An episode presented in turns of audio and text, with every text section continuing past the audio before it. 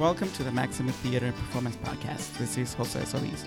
77 years after Orson Welles scared the shit out of America with his broadcast of War of the Worlds, radio plays are back. They're stronger than ever. Some of the finest playwrights creating original podcast dramas. Today we speak to Mac Rogers and Jordana Williams, the writer-director team behind Steal the Stars, a new radio play by Tor Labs about love and the secrets government officials keep hidden in bunkers. Enjoy the show. Thank you both for being here. Thank you for having us. Delighted to be here. So, I mean, we were just talking about Vulcan and Klingon and all that Right. weird stuff. So, I just wanted to start by, by asking, I, you know, to the so far I've listened to the two episodes of the podcast that have been released. Okay, cool. So, in terms of language, if you could do like alien languages or whatever, would you want to try that? I guess at any point. Well, I've always had to write scripts under um, either due to when the deal came together or due to my own procrastination. I've always had to write scripts in such a blinding hurry that I've never had the time to do like a more fully fleshed out uh, uh, kind of like world building thing that would involve a language or something like that. I I definitely dream of a day somewhere down the road where like I have like like a luxurious development time period on a script, or maybe some, some- something like that could be really cool. I remember a friend of mine came to see, um, you know, came to see the Honeycomb trilogy in 2015, and um, he was at, we were he came to do one of those marathon days where he saw the entire show. And at intermission, um, he was talking to me. He said, "You know what?" He said, "You know one thing I will say." He said, "It is a little weird. He's got this whole trilogy set in Florida, and he said you have almost no Latinos in this show. He said, shouldn't people, some people, be speaking Spanish after the uh, after the um, after the, the the alien race takes over the world? And I was like, and I suddenly realized, oh my gosh, that would be such an amazing thing if if like if after the alien takeover. If, if sort of there was like a kind of a sort of like whether it was a Spanish or sort of a mixed language uh, because it would naturally because there would no longer be there'd be so many English and Spanish speaking people in Florida under the alien takeover. There wouldn't be any uh, schools mandating a particular like national language, and like the natural way that language would evolve under under a circumstance like that would be you know would be really interesting to be able to explore. But like I said, everything I've ever written in my life, I've written in a, in, in a complete headlong hurry and have just barely been able to knock out the narrative. Uh, and then other folks have to help me with the world building later. Although actually we did have a little bit of another language in the Honeycomb trilogy, the hands language that the aliens used, which we basically I have a friend who's an ASL interpreter, so I had her translate um, those lines into ASL and then we adapted it for claws. So so we were like if if you instead of having five fingers, if you only had like claw hands, what would be the claw version of this ASL? And so there, there was very little of it, but there that was sort of sort of another language. And that would be a fun thing to have, you know, uh, uh, that, that you know, in, a, in sort of an expanded version of that, where you had more communication. We were only able to have, you know, the insects uh, uh, very briefly be outside the window because of the limitations of it being a play. But that would definitely have been a cool thing to, to have had more of uh, uh, under other circumstances. Because I'm not sure if I even want to ask this question because I don't I don't want any spoilers. But listening to to to the podcast, should I call it a podcast? What is it? A radio play? Uh, uh, Podcast, radio okay. play, uh, it's all good. Okay. Uh, listening to the radio play, I keep thinking, oh my god, what if we have like some like crazy like Mac Rogers universe in store where all of these things are gonna like blend into each other, and what if like the cockroach people uh, or the bee people or the you know the bug people suddenly show up and steal the stars, and I kind of think. So, are you working towards something like that? Well, the big problem I have as a writer in terms of doing shared universe type stuff is that so much of so many of the scripts I've written have had uh, sort of apocalyptic things happen, and they've had kind of different apocalyptic things happen that would kind of mutually cancel each other out. Um, so that they, uh, uh, uh, so it's been very, it would be very hard, for example, to mesh the Universal Robots universe with the um, Honeycomb Trilogy universe because they have two massive uh, paradigm shifting events happen to the world in completely different times, and they wouldn't. have.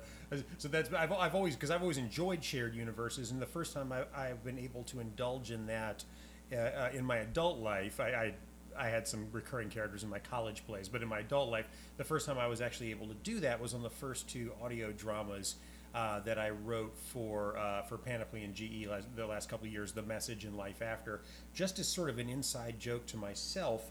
I um, I had some of the characters in the second drama, Life After, make reference to the events of the message and to some characters in the message, just for fun, just as a fun little thing to myself. I thought, you know, nobody else. This isn't going to mean anything to anybody else. Well, a thing I definitely discovered. Um, when sort of tracking the reaction to the story online is that actually does mean a lot to a lot of people who are fans who are listen closely or whatever. I remember there was a big Tumblr post where the, the I, I, searched for the show on Tumblr. The, the, headline of the blog post was confirmed with an exclamation point, and I read down it's like is, it is now officially confirmed that life after and the message take place in the same universe. And I was like, oh man, I felt bad because like I was like I just did that as like a lark all by myself, and this person is just like had a dear a dear uh, theory that's so really important to their heart that they're like they're like vindicated. you know, uh, uh, but I was like, okay, people take shared universes seriously, and it's definitely something I should consider in the future in terms of writing. Hmm. And I was, uh, I mean, maybe I'm being presumptuous, but I'm assuming that the writing process for you, Mac, is the same whether you're doing a radio play or a play or a television pilot or a movie or whatever. But for you, Jordana, like when you get the words on paper or a computer or I don't know, like I, I don't know. You know, the, just the word director's vision mm-hmm. becomes something different when you have to listen to that yeah. vision. So, what's it like for you to translate the script into an audio play? Certain things are similar. Um, it just so happens that when I'm in a casting process, especially if I'm having a hard time making that final casting decision, is I will read through the script one more time and envision a couple different actors' voices uh, saying those lines, and the one that sort of clicks in for me, the one that I can most easily envision saying the lines, like that is how the decision is made. So the f- casting for this was pretty easy in a way because I would just, you know, I'd read the script and I would hear these voices. Um, and then the one thing that I had to learn to do um, was to close my eyes in the room with the actors because the first day or so, um, you know, they're very charming people and they're, you know, making charming faces.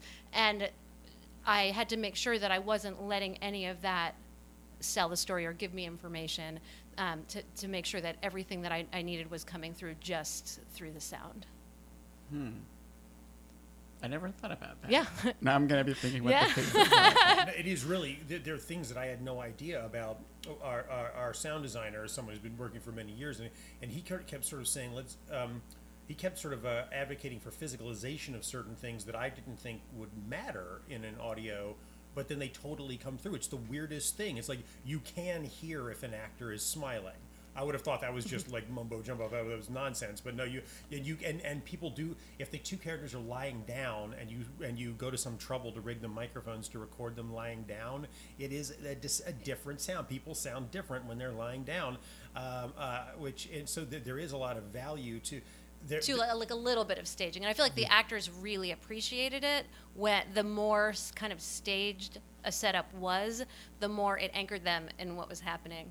And actually, um, Ashley Atkinson, who plays our lead, she had this hammer that she liked to hold when she when the scene required her to be tough. there was there was this hammer that she would pick up, and she wouldn't do anything with it, but just having the hammer in her hand made her feel stronger. Um, and it was just this this hilarious little thing that happened.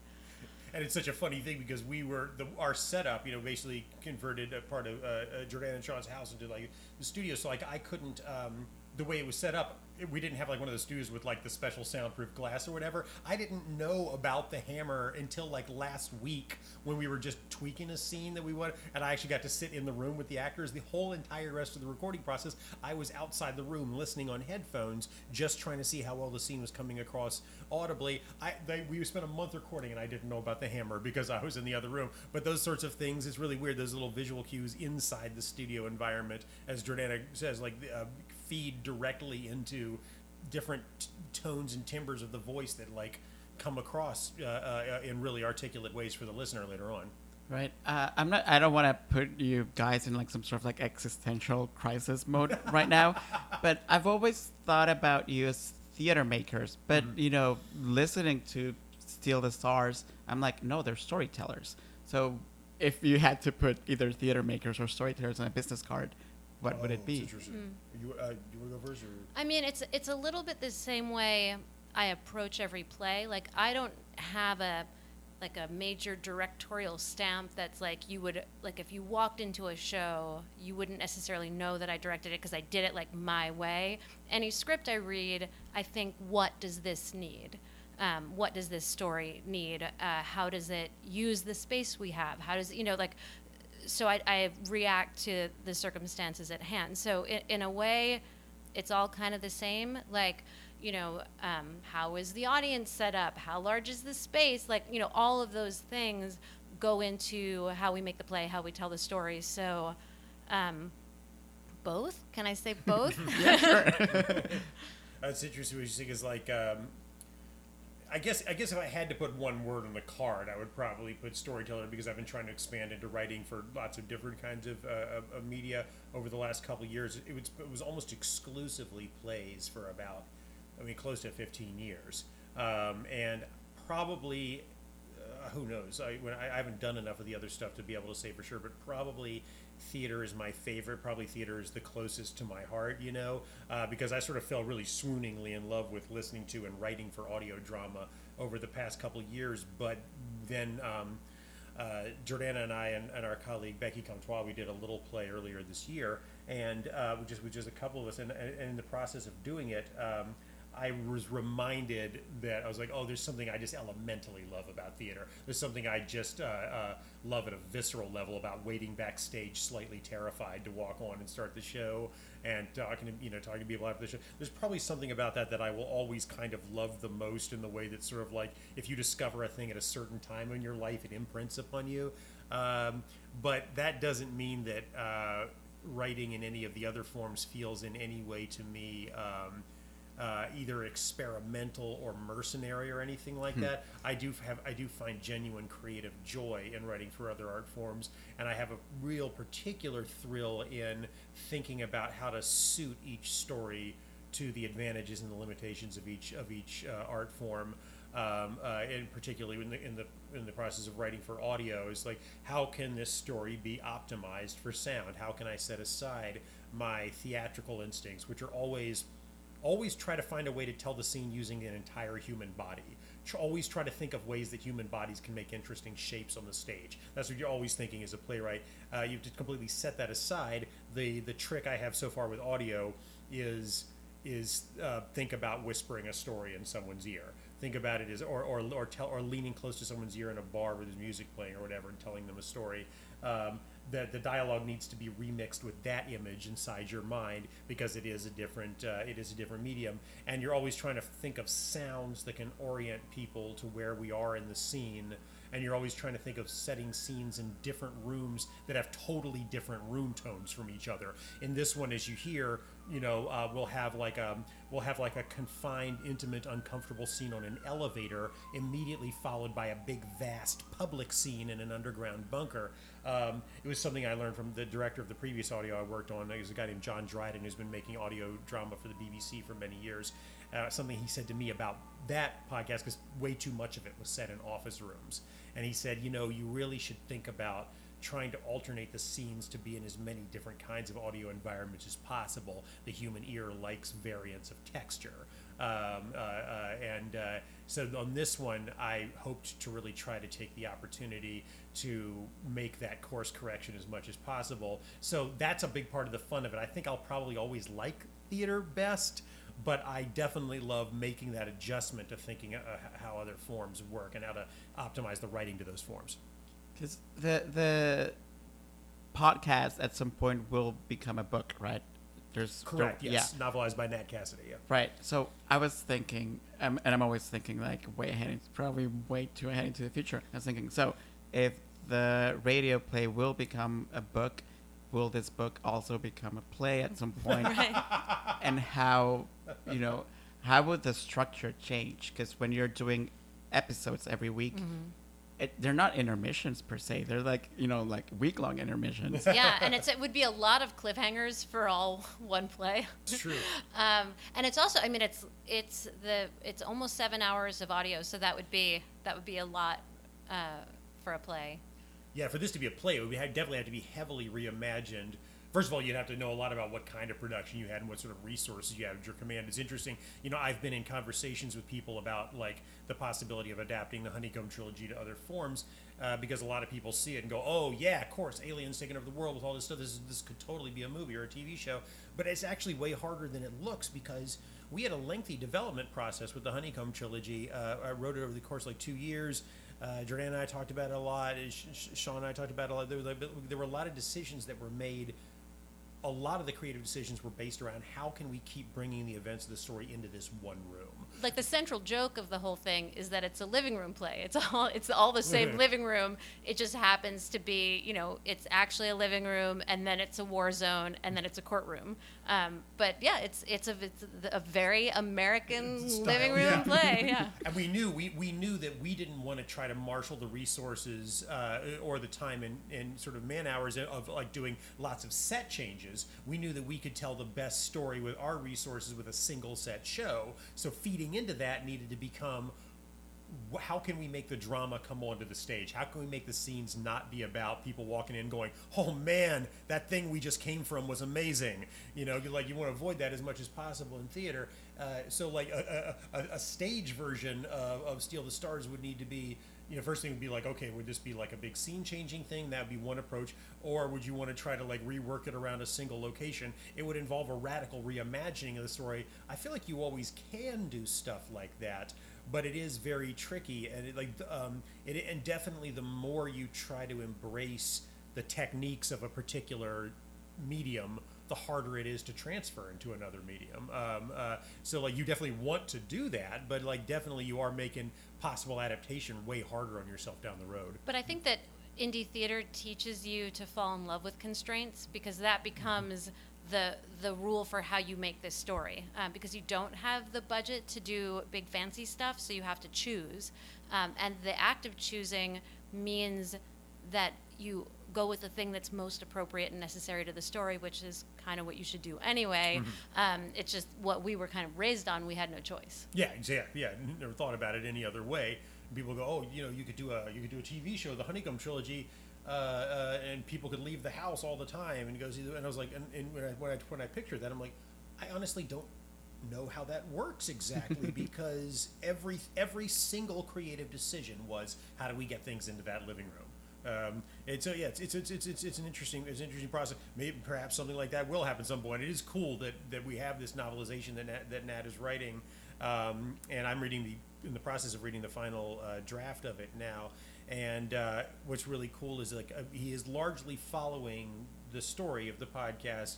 It's largely faithfully following the plot points, but there's a lot of texture to it and a lot of inner life and a lot of like kind of linguistic uh, explorations of the story that are very Nat. So I actually totally believe that people who listen to the listen to the podcast and read the book will actually kind of get to related but different experiences. Just, I have to say that one of my favorite things, and this sounds insane now that I'm saying it out loud. One of my favorite things uh, in the podcast so far is when you do the ads. That's great to hear. I imagine you're like, you know, like I Love Lucy style, like in black and white. Like, um, Yeah, for sure. Yeah. so, you know, what uh, traits or what amazing things have you borrowed from radio plays and you've brought into, you know, uh, 3D, I guess, or r- real life, real people uh, theater, live action theater. Well, I don't even know what the right. Now I'm confused with other terms. Uh, yeah, which what what traits have you brought from each of the uh, two different worlds and used for in the, the other one? I think the um, intimacy of the kind of theater that we do was maybe the best preparation for this. Um, and then uh, there is a theatrical thing that we did that I think really suits the radio plays, and that's uh, a few for for I think three years in a row. We did the Vampire Cowboys Saturday Night Saloon, which is this monthly thing. Uh, six different companies I think are each supposed to present the next ten minutes of a play. It was never ten minutes; it was usually more like fifteen or twenty. Um, but Mac got really good at writing cliffhangers from that. And it was, you know, it was a drunk audience late at night. and if it wasn't punchy and exciting, they weren't going to stay with you. Um, so I, I, I feel like that kind of radio play structure, Mac a little bit learned in, in theater. Definitely, yeah. Um, but also just if an actor isn't honest you're going to tell it in a small theater, but you're you're definitely going to tell it when it's an earbud in your ear and that person's talking right to you. So I think um, we're like creating performances that work in a small room is is pretty similar actually to to creating um, audio performances that feel true. Basically, um, yeah, Jordan is totally right that like that black box theater and audio have a kind of a truth serum effect. If you screw up, it like it, it's writ large in a way because you're in such close contact with the audience. I remember back when I was a volunteer at Manhattan Theater Source, we um, uh, which is a very small theater. It was, it was a two-story building, but the theater itself was very small, and we had some kids visiting for uh, they were like on they, they had been coming from active duty they were part of like a soldiers choir that went around like performing like songs for at, at different uh, uh, bases and states, and they would perform for giant numbers of, of, of soldiers in different uh, uh, locations around the world. And he walked into the Manhattan Theater Source Theater. I was just hanging out, like sort of showing him around, and he's like, "I'd be terrified to do a play in here." I was like, "Really?" Like, because I'd be terrified to walk on this in, into a stadium full of people waiting for me. And he said, "No," he said, "If I messed up in here, you'd know it immediately." And it's that terrifying. Um, and I think radio has that. I think we were prepared for that very narrow margin of error uh, uh, coming from black box theater, uh, just of knowing that like uh, you can't sort of fake your way through it. Uh, uh, you need the technique, but you also need the authenticity because you're essentially right next to the person. And audio takes that about as far as it can go because your line deliver- deliveries are going straight into someone's ears. You're like uh, you're really right next to the audience uh, in that interaction, even though it doesn't happen directly. So I, that was definitely uh, Jordan is absolutely right. That is definitely a useful technique we brought in from theater. That's really fa- I never thought about that. That's really fascinating.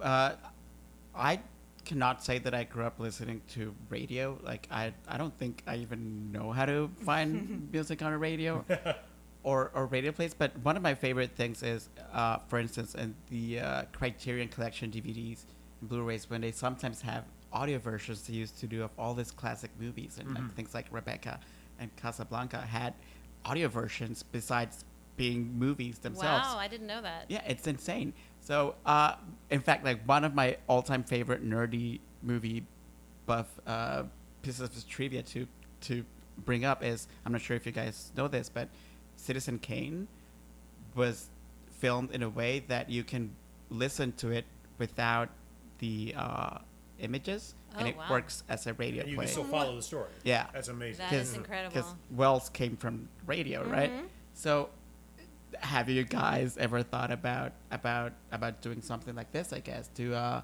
to elements of how to tell the stories intertwined with the different mediums, and you're Mhm. like trying to create this holistic experience. We did something a few years ago that reminds me of that a little bit. There's a comic book called Kill Shakespeare, um, and those guys had created uh, like a giant PowerPoint presentation of all the different um, like animation cells or like you know comic book panels from Kill Shakespeare, and uh, they gave us the rights to do a, a reading with live foley while the comic book flashed up along with it. It's one of the most fun things we've ever done because Foley is really goofy. Like the stuff that you used, you know, it's like a, a Cheetos bag that you're um, you're like rustling in your hand to make the sound of a fire, and the battle scene was like, you know, people hitting like whisks and spoons on pots and pans and whatever. So you see the images, so you know what the story is supposed to be, but you see also the actors kind of goofily making it happen while they're doing the performances at the same time, and that was really fun.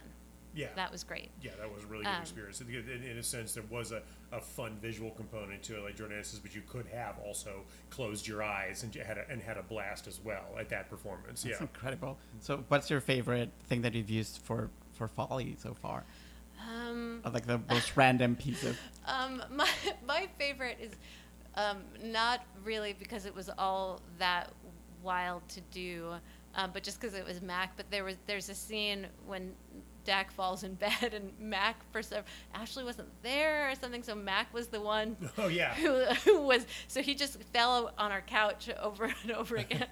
I was thinking, surprisingly, like when, if I was a little kid, I wouldn't have thought anything about it. When I was a little kid, I just flung my body into different places. You know, I, I, could have done that falling on the couch thing a million times. But like I was like, I'm I'm, I'm, I'm 42 now. It's like my, my body's like old and full of pains or whatever. and like I actually found it to be like slightly unnerving to just like flop. But the script is very specific. She's like, I flop down on my bed and sleep for whatever hours, whatever. She just had a big trying experience. Uh, and so I was like, okay, she's totally falling on the bed in an unprotected way. I can't do this in like three steps. You could, they need they needed the sound of the body going smack, and uh, Jordana made sure to get video of that just because I'm a uniquely ungainly person, and uh, it, definitely. I think I even took it slow motion. Oh yeah, because uh, but I, I never quite got the courage though not to stick a hand out first, uh, uh, because like I did I did slightly catch myself a little little bit on, on, my hand, but hopefully that didn't get picked up on the sound. Uh, but mostly we had to have that sound of the whole body going thwomp at the same time. So that that was a that was a fun piece of Foley, though for me perhaps a little more fun in retrospect.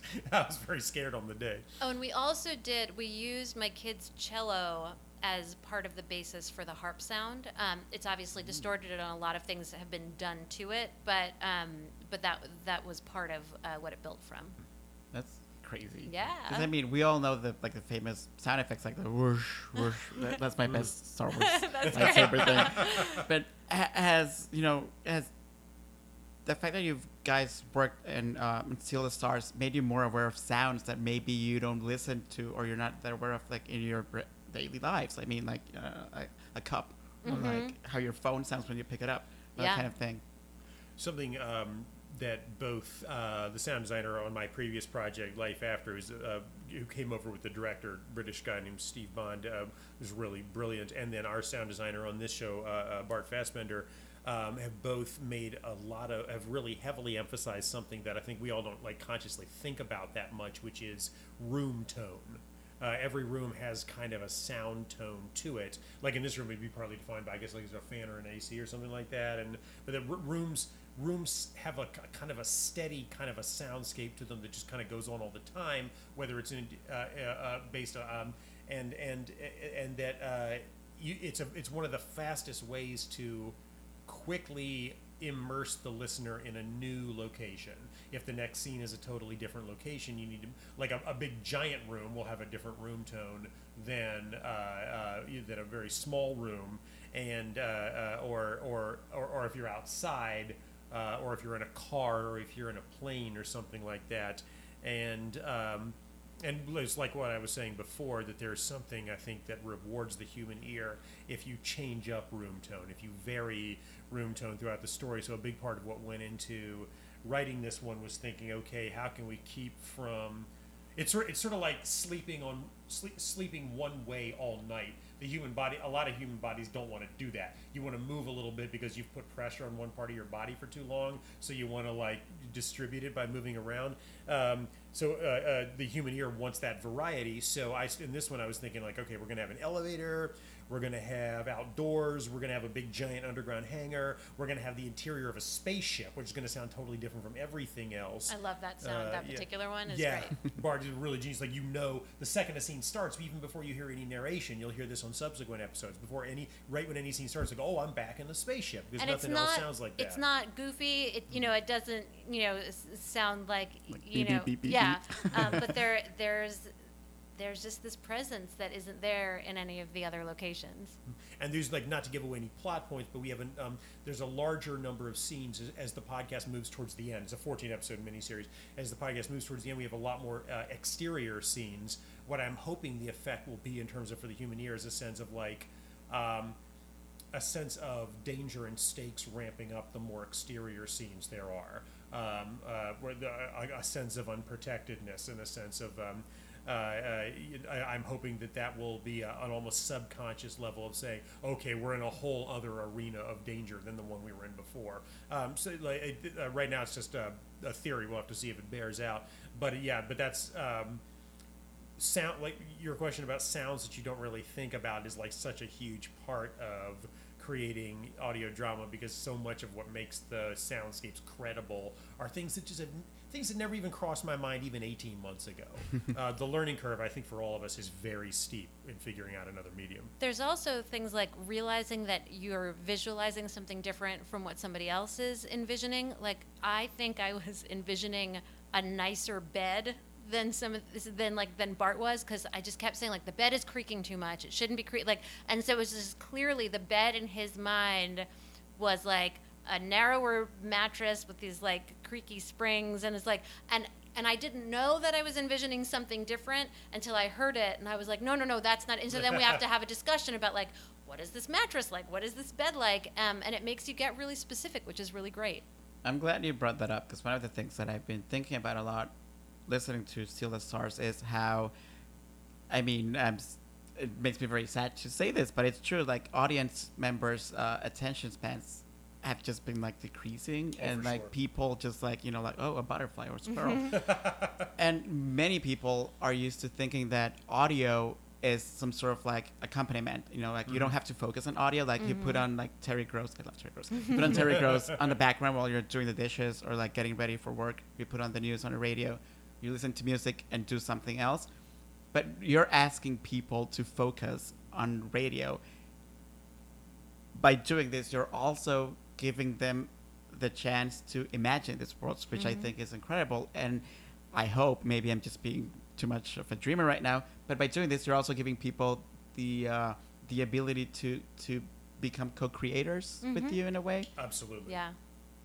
So can, yeah, can you talk a little bit about, I mean, I, about I, this? I feel like we're experts in um, unwilling audiences because we made theater for a bunch of years, you know. So like, or not unwilling, but like skeptical, like people kind of sitting there with their arms folded, saying, you know, prove to me that I have a good reason for being here.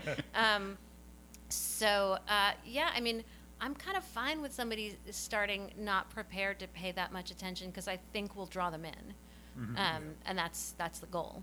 Yeah, I, I think I think one ethos that we all, Jordan and I, but also like our, our recurring colleagues over the year, over the years, um, I think one one kind of ethic that we all share is sort of um, like we think it's on us.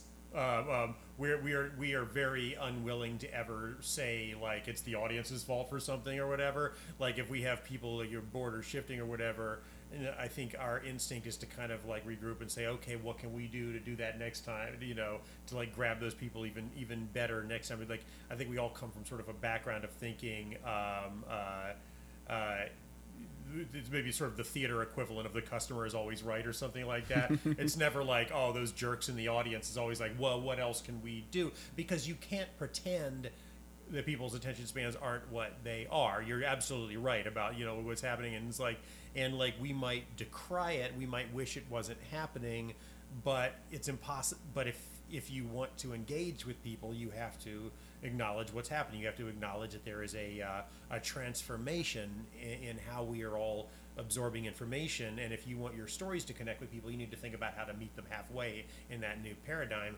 Um, it, uh, it, it's interesting. I had a conversation over the weekend. Um, Jordana and I both, and s- several friends and uh, our spouse, we were up at a at a um, at a getaway, just like some friends. Uh, uh, have, have- have a house upstate, and we were just hanging out with them, and and um, several folks there uh, hadn't seen in a long time, and they had listened to the first episode of the podcast, and one of them said to me, um, he said, I actually about halfway through, I stopped it and started it over again. I said, why? He said, because he said I realized I was listening to it like I listened to other stuff on the radio. He said, like I normally I listen to stuff, and it's okay if I only hear every fourth sentence. And he said, I realized that yours, I actually had to like stop, go back to the beginning, and make the main thing I was doing be listening to that. Like I could do this and that, but mainly I.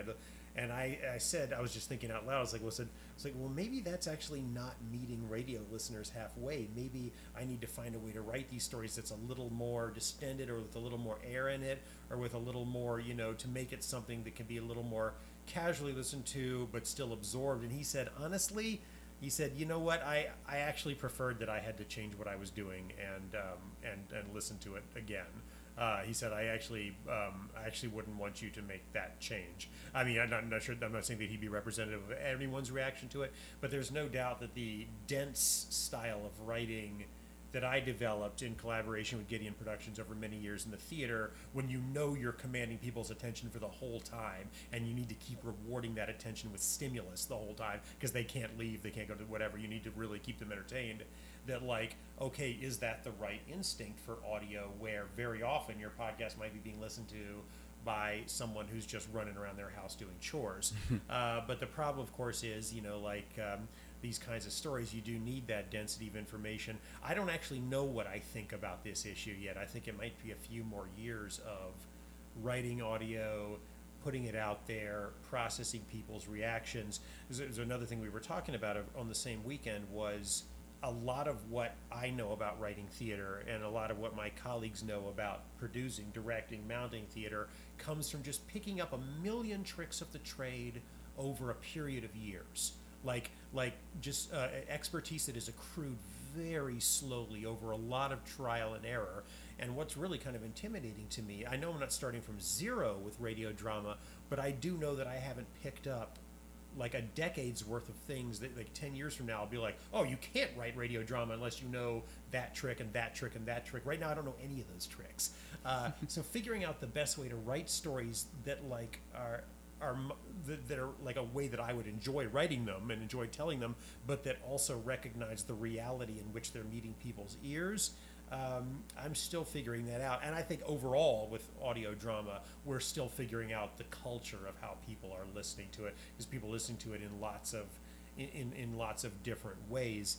The one advantage we have is that we can get stories to people who, um, in in ways that TV and film can't. Just in that they can listen to it while they're washing the dishes, while they're commuting, while they're doing stuff that really needs their eyes.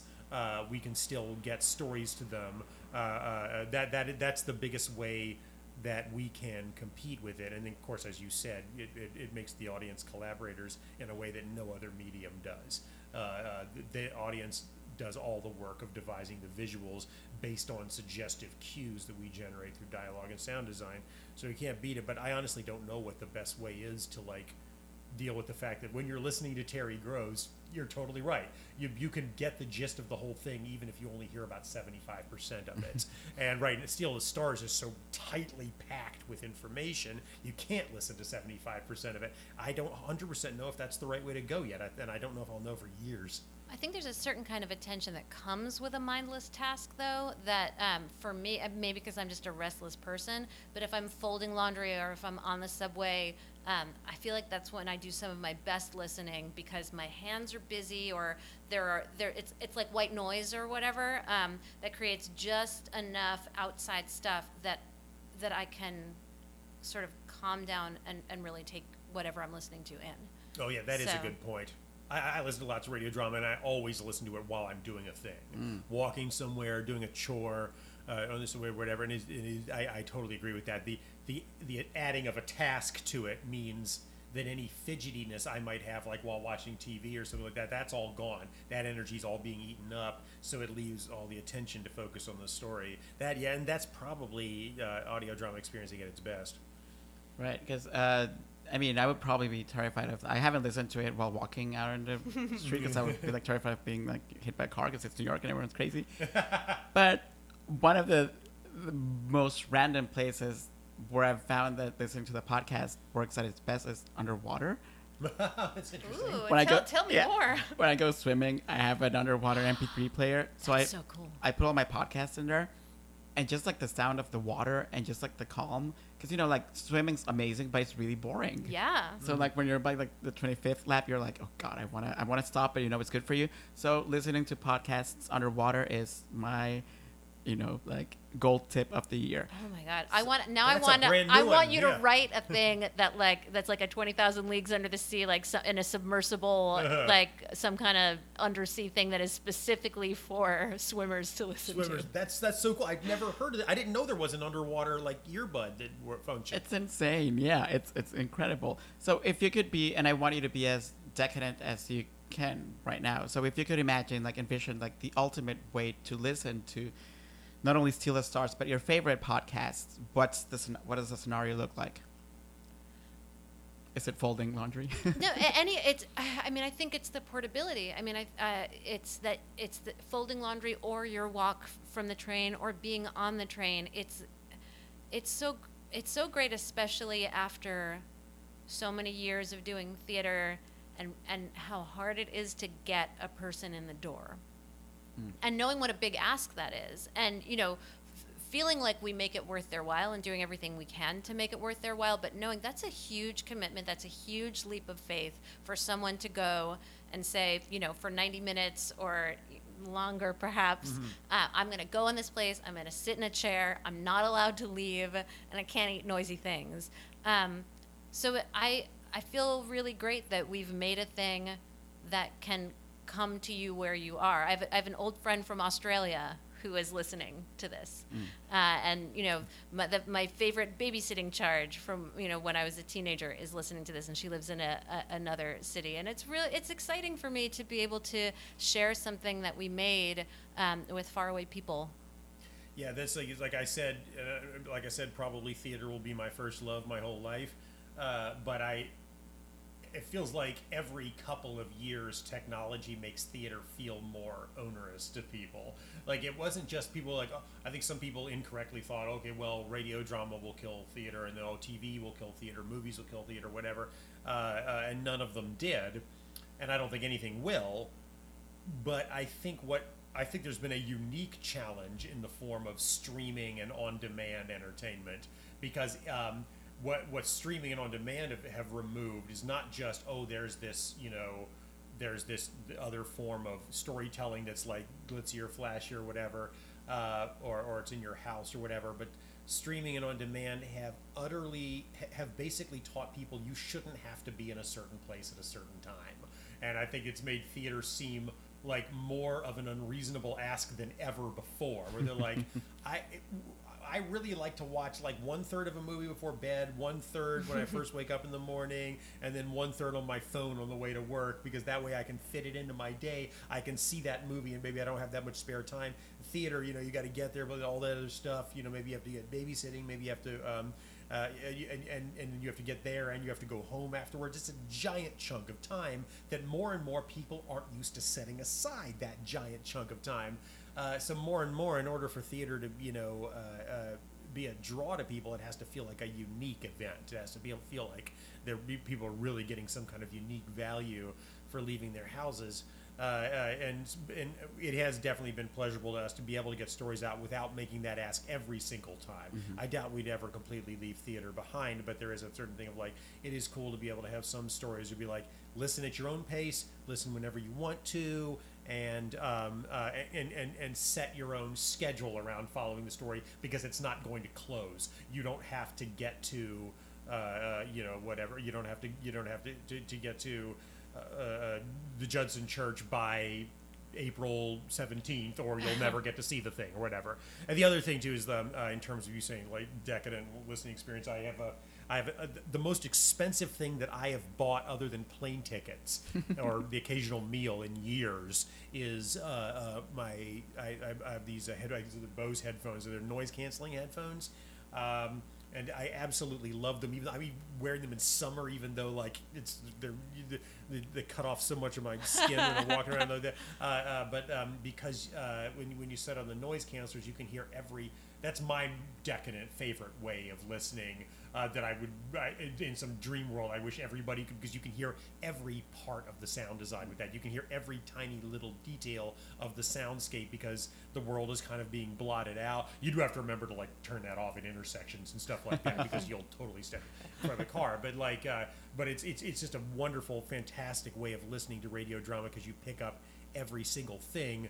But I have to be mindful of the fact that the vast majority of listeners are not going to be listening to like 200 plus dollar headphones when they listen to the story. And so you need to make sure that the like the five or six primary sounds that you're trying to get out in any particular minute that those totally register and that maybe the distant siren can't be essential to the story. Uh, the distant siren is just a little something extra for people who happen to be under the right circumstances of listening. So uh, yeah that's something i try to keep in mind So after people become addicted to Steal the Stars, what are some other radio plays that you guys love that you would like to recommend?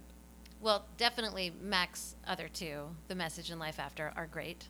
oh yeah, Um, yeah definitely Within the Wires is really good. Yeah, I love that one. Um, well, yeah, there's because there's a lot of podcast dramas and, there, and there's a lot of really wonderful, um, you know, because in the UK they never stopped making radio drama, and so there's just a huge backlog of those. There's a um, there's a wonderful uh, a subscription feed on on podcasts um, uh, called uh, uh, uh, I think it's called the Weekly Drama, where you get a, a, a BBC Radio Four uh, play every Friday you know, they're performed by amazing people, lots of different kinds of plays. I definitely recommend that. But in terms of specifics, yeah, I, I, I really from um, the the Welcome to Night Vale people have a couple of really wonderful spin-offs within the Wires and um, and Alice Isn't Dead, and then. Um, uh, I've gotten really engrossed recently in, in a bunch of uh, uh, Archive 81, uh, the, Bright Sessions. Um, what else? There's been the, the Black Tapes. Um,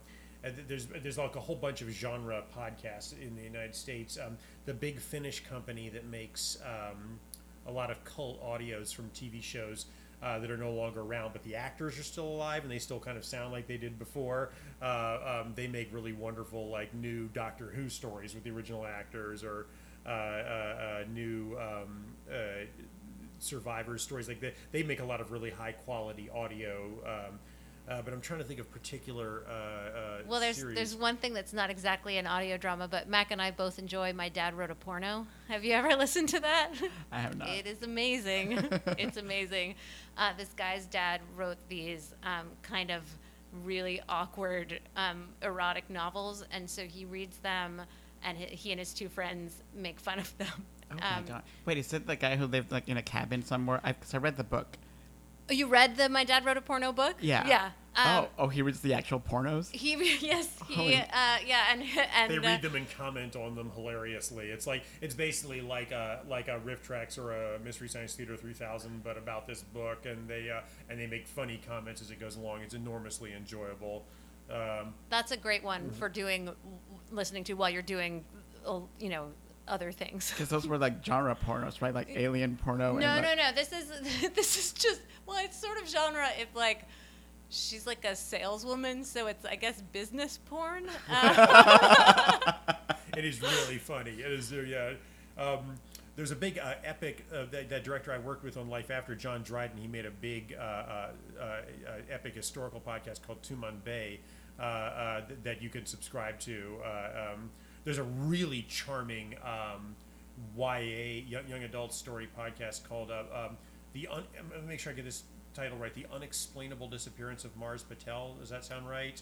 Uh, uh, yeah, I'm not sure um, about the first word, but the rest of it's, it's definitely. because I, 'cause I thought it was unexplained, and then I looked at it and said unexplainable or something like that. it's like not that. inexplicable. Maybe it is It's it's a it's something surprising about It's the definitely Mars. Patel, yeah. yeah. and it's and that's and it's but it's more targeted for younger people, but it's beautifully made and really charmingly written, and I've really been uh, uh, getting into that of late. Um, so yeah, there's there's a lot of really great stuff to explore, like. Um, then, and there is, if you, for example, you go into iTunes, there is a specific like radio drama tab uh, where you can go on and oh, um, the Truth podcast. They're not an ongoing series; they're an anthology show. Uh, they do they do a new story every couple of weeks, but the the the, ra- the audio soundscape production is always exquisite, and the stories are always very imaginative. And I definitely uh, uh, recommend that one to people. I'm sure there's a million more that I'm blanking on right now because we've all been trying to really familiarize ourselves with that form to try to basically we're tr- basically trying to teach ourselves that form in a in a, in a really heightened, super fast way it, because like we all learned about theater gradually over a period of years, like watching plays, reading plays, working on plays, making mistakes, dusting ourselves off, getting back up and trying again or whatever. And it's really hard. To, there's a definitely there's almost like a feeling of like panic of trying to. Um, trying to attain the same expertise in a much shorter period of time. I feel like I'm just trying to cram radio drama into my ears to learn everything I can. It's, uh, uh, uh, but it's, it's totally not the same as like when you've just sort of lived your life around theater and the stuff you pick up without even thinking about it. but we're also really we, we're really lucky in our partnerships um, you know sean who's my husband who's the producer who we've worked with for many years he has a, a long history in audio he mostly in recording uh, educational music but he knows audio uh, from way back and partnering with uh, Tor and Macmillan has been huge because Macmillan has, you know, the sort of business of podcasting down. So they are making sure that we're being smart in that way. And then um, Jen Gunnels and Marco Palmieri at Tor Labs are, are sort of sci-fi bona fides. yeah. So you know, we're we're not out there alone. Yeah. We you know we have uh, we're all sort of making sure we're all you know kind of looking out for each other and making sure that we don't make any big mistakes i think Yeah, that, I mean, obviously, it's the age old. J- Jordan's got it exactly right. It's the age old story of, of the arts. Is basically you just you need to have a lot of help. You need and, and, and, uh, uh, any collaborative art form, or really any solo art form. You know, novelists have editors. Yeah, you really basically need to let you you basically need to reach out widely for a lot of help for a lot of people who have a lot of different kinds of knowledge. I know one thing Sean would always hit on that just like that just Jordan and I don't have the instinct for Jordan and I don't have the instinct for yet, which is like a lot of times he'd be like, guys, we need to redo that that last line of the scene because that's going to be the last line of the episode, so it needs to have kind of a button on it, or that's the the last line commercial before the break, theme or- music is coming in. Like it, that needs to feel like that thing, whereas we're just thinking purely about the scene. We're just thinking purely about the character dynamics. Sean, in his mind, is sewing the thing together in his head. He's seeing it as as a as an audio experience that's edited together from several parts. He's going, no, no, no. For this thing to go into this thing, this part right here needs to sound in such a way. And uh, uh, over time, we may develop those instincts, but I think right now we're just used to figuring out the character dynamics in, in the moment and, uh, uh, and trying to build that. So, so you need lots of help from a lot of different people. Uh, the, the ads you talked about, like Mila knows so much about the, the business of it. I'm in my head. I was like, okay, we're going to do the podcast, we're going to write it, record it, do all the post production. That's going to be all the hard work, and then the ads will be that little thing that we have to do at the end. But now when we've started recording them, oh my god, I was like, no, that's not some little bit of frippery that we're going to do at the end. That's like how the bills get paid. That's like we have to do that right. you actually cooked a meal yesterday Well, yes, because one of the sponsors was uh, is Plated that does like one of those one of those companies that sends you the the whole thing, um, and uh, uh, and I was like, well, I can't. I, I I can't go on and like lie about that time I prepared a plated meal because it'll be obvious I won't sound right with any of the stuff. So I actually buckled down and like made one uh, that was terrifying. I mean, they, they, I, I'm not going to be getting into plugging products in your show, but fortunately, they fortunately they it is correct that it, they make it very easy on you, and I didn't have a disaster despite the fact that I prepared it entirely by myself. like my wife just got home right when I was done, you know, so like uh, I was scared the whole time, but it did work. Yeah, but yeah, you, you in order to do those right, uh, because that's where you know that's what. Um, underwrites the process and what makes it possible to remunerate the artists involved. It's what makes it possible to do another one. You have to take that very seriously and do a good job of it. So there's a whole lot of skills that we're just sort of kind of trying to develop, uh, uh, uh, you know, from the ground up right now, try, uh, um, uh, and, and, and kind of get up to speed on. Um, some of which our theater experiences feed into very helpfully. Some of which we're just like immediately just diving in and trying to master. I mean, there's a lot about it that's new. That's exciting too, but it all can be frightening sometimes. The thing that kills me though is like when you do a play, you can sit in the back corner and you can watch people and you can see just in the way their body shifts like you know when you've lost them a little bit and you can learn from that. And it just it kills me that i can't follow people around and like watch them listen and see like what's working and what isn't um, because I, I hadn't realized how much I relied on that input of like what it feels like to be in the room with the audience and how you can as you get gain experience you can get a sense of what's going to work and what isn't but you don't really fully know until you're watching with the audience and i hate that i can't do that with this um, yes, that's she, yeah, that's exactly right. And it is it is a weird kind of creation because you totally don't know exactly what the interaction is going to be with theater. You always know. Uh, uh, uh, you, you you know you know un, you don't know what's going to happen, but you know the circumstances under which it'll happen. In this one, there's so many ways people could be listening. We'll never think of all of them. We just learned about that underwater thing Right. today. So like uh, uh, changes yeah, everything there's a lot of flying blind is like because yeah because we don't know we, we were missing that one ingredient of how is the story to audience moment going to happen and how can we optimize it we'll just never be there we'll just never know I mean, we can learn from how we listen, um, and I Mm-hmm. That's and I definitely listen to things, and I try to notice how I'm listening and, and notice what's grabbing me and notice what's bugging me. Um, but yeah, it's kind of a message in a bottle. You know, you just you send it out into the world, and you hope it lands, and you know, you hope the water didn't get in and make the text all run together, so nobody can read it anymore, or you know, what, however that metaphor wants to go. and what one thing you do get for podcasts that you do, that you don't get from that you don't get from indie theater i'm saying it's different with, with broadway but we've never worked there or anywhere close but like you, you you get the podcast out into the world one thing you can get is a very unfiltered set of reactions to it. You go into social media, you search the show, you can you can get because like you when you do an indie theater play like people might say some critical stuff about it online, but it's always going to be slightly tempered by the fact that they might meet you at some point in the next couple months. They might run into you on the street. They might run into you at another show or whatever. Everything is written with the knowledge that you that you might run across this person uh, people listening to podcasts, they don't expect to ever meet podcasters, and they will say anything they want about the show. So, in a certain way, like if you you, you got to gird your loins a little bit, you got to take a deep breath before you go into Twitter and name search your show because you, uh, uh, uh I remember with the message.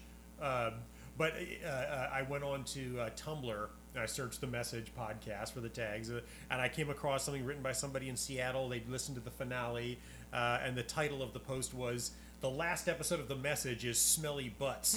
and they wrote a whole uh, thing about how bad the last episode of the message was. And I was reading it and I was like, oh man, this person really hated it. But there's a part of me is like, I think because I think because it took me so long to have something like that that was that widely distributed that I because so much of my life my stuff went out to the same like 500 people or whatever. I think there was a part of me was like, man, if I was 24 and read this, I would have to take to my bed but the fact that I was like 40 and I was reading, I was like, you know what? I am so psyched that some dude in Seattle is that mad about the last episode of that thing. I was like, you know what? I need to understand that I'm lucky to be getting reactions because there was a time not very long ago when there was just nothing like that going on. you gotta you gotta know to be grateful if people are paying attention at all. And there's specifically a thing with sci-fi audiences uh, that they love to tear things apart, or they love to find the logical hole, um, and that it's because it's part of world building. It's part of checking world building. So, so you know, we do what we can and we check each other. Um, but we know that somebody's going to find something that's like, well, if you pay attention to episode three, when you get to episode nine, it, it, it, there's a logical fallacy. And, but it's kind of what you hope for. Like, you mm-hmm. hope that somebody is listening closely enough that they're angry at you. Yeah, that, that they're willing to pick it apart. Yeah, yeah, because then you know you've got them. You know they're invested. That sounds stressful. So I hope it is I, stressful. Yeah, I hope break a leg also applies for radio play. So break a leg. Sure, thank you. So. Break a leg sound, I guess. So thank you for for being here. Thank we loved it. Real pleasure. Thank, thank, you so much for having us. Thank you so much for joining us for today's episode of the Maxamoo Theater and Performance Podcast. If you have questions, comments, or opinions that are different from our own, we'd love to hear from you. You can find us on Twitter at Maxamoo. Mac Rogers is at Mac Writes. And Jordana Williams is at The Jordy Will. I am at Solis Mayen. If you enjoy the show, please leave a rating and review on iTunes or wherever you listen to podcasts. And we have merch. You can buy coffee mugs, tote bags, and stickers with your favorite Maxamooisms. You can get to the store via maxamoo.com. All proceeds go to helping the podcast improve our sound quality. Gracias. Folio Theatrical Media.